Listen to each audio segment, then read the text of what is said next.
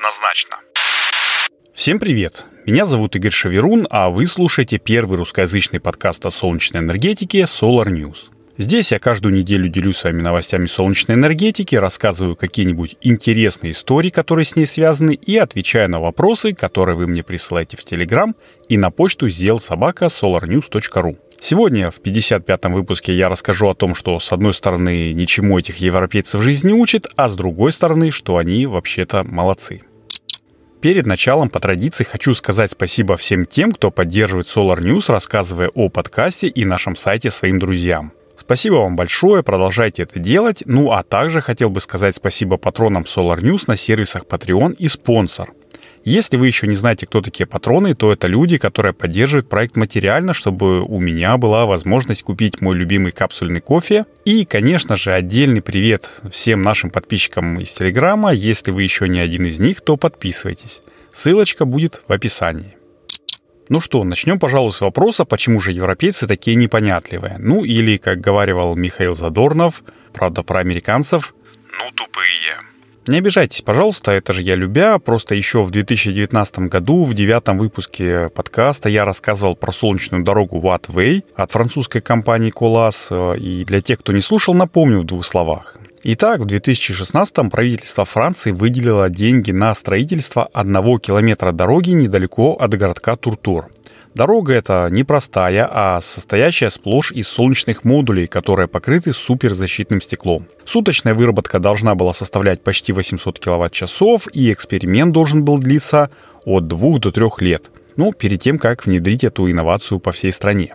И в первый же год было ясно, что не все так гладко, ведь по дороге ездят машины, и выработка, ну, скажем так, немножечко не дотянула. Всего лишь 409 киловатт-часов за сутки, а в следующие два года упала и вовсе до 214.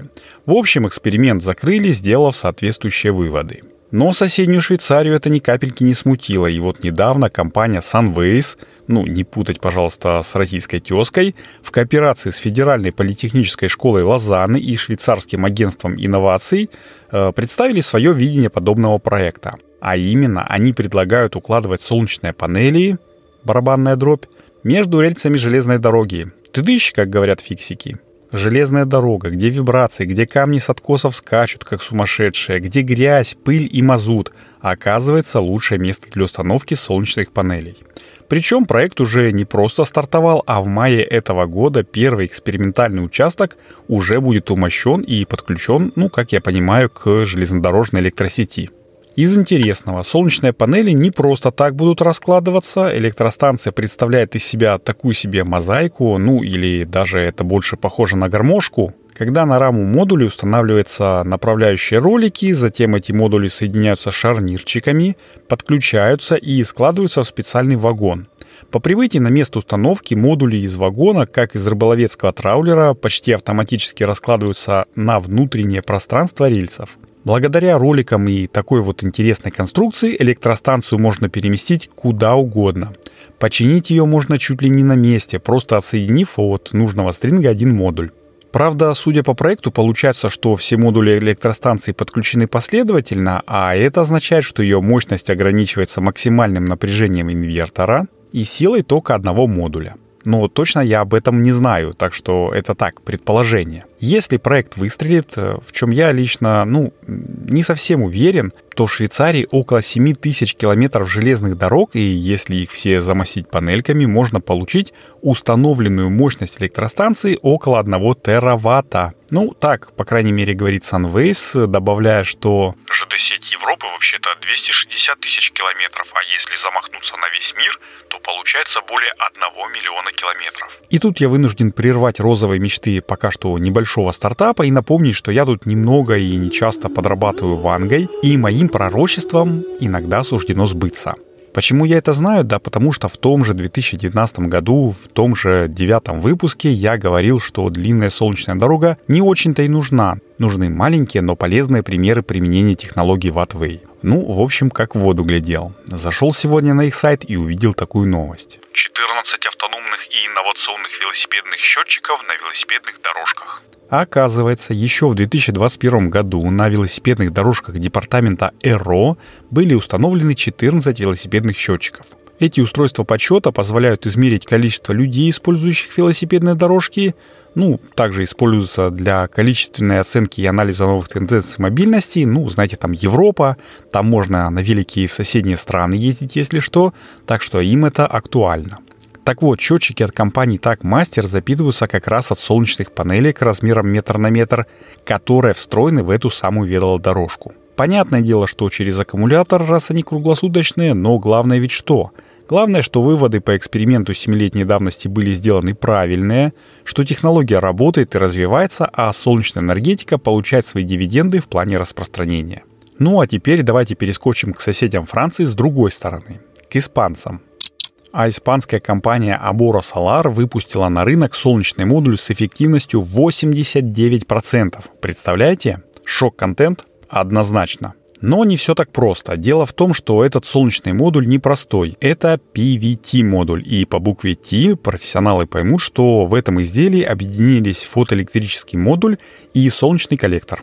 КПД монокристаллической PV-части модуля со стандартными размерами 1970 на 995 мм составляет 17,8%, что в принципе тоже неплохо. Да, звезд неба не хватает, но заявленные 350 Вт выдавать должен. Тем более, что охлаждение-то у него какое? Водяное. И за это как раз отвечает нижняя часть модуля с КПД. Ну, я, честно говоря, не знаю, как у них там это считается, но было написано, что примерно в 70%.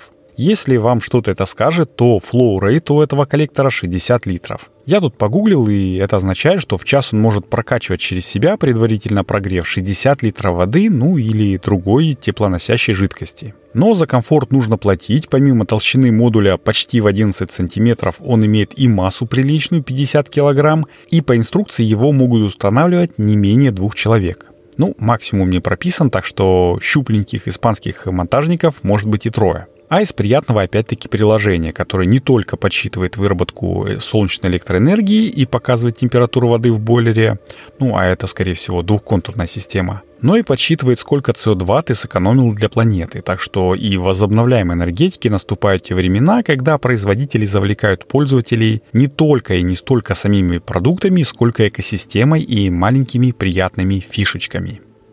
А вот и новость страшилка. Шведское управление электробезопасности выпустило предупреждение о рисках, связанных с подключаемыми солнечными батареями, которые часто используются на балконах страны. Ну или балконных СЭС, вы поняли, да?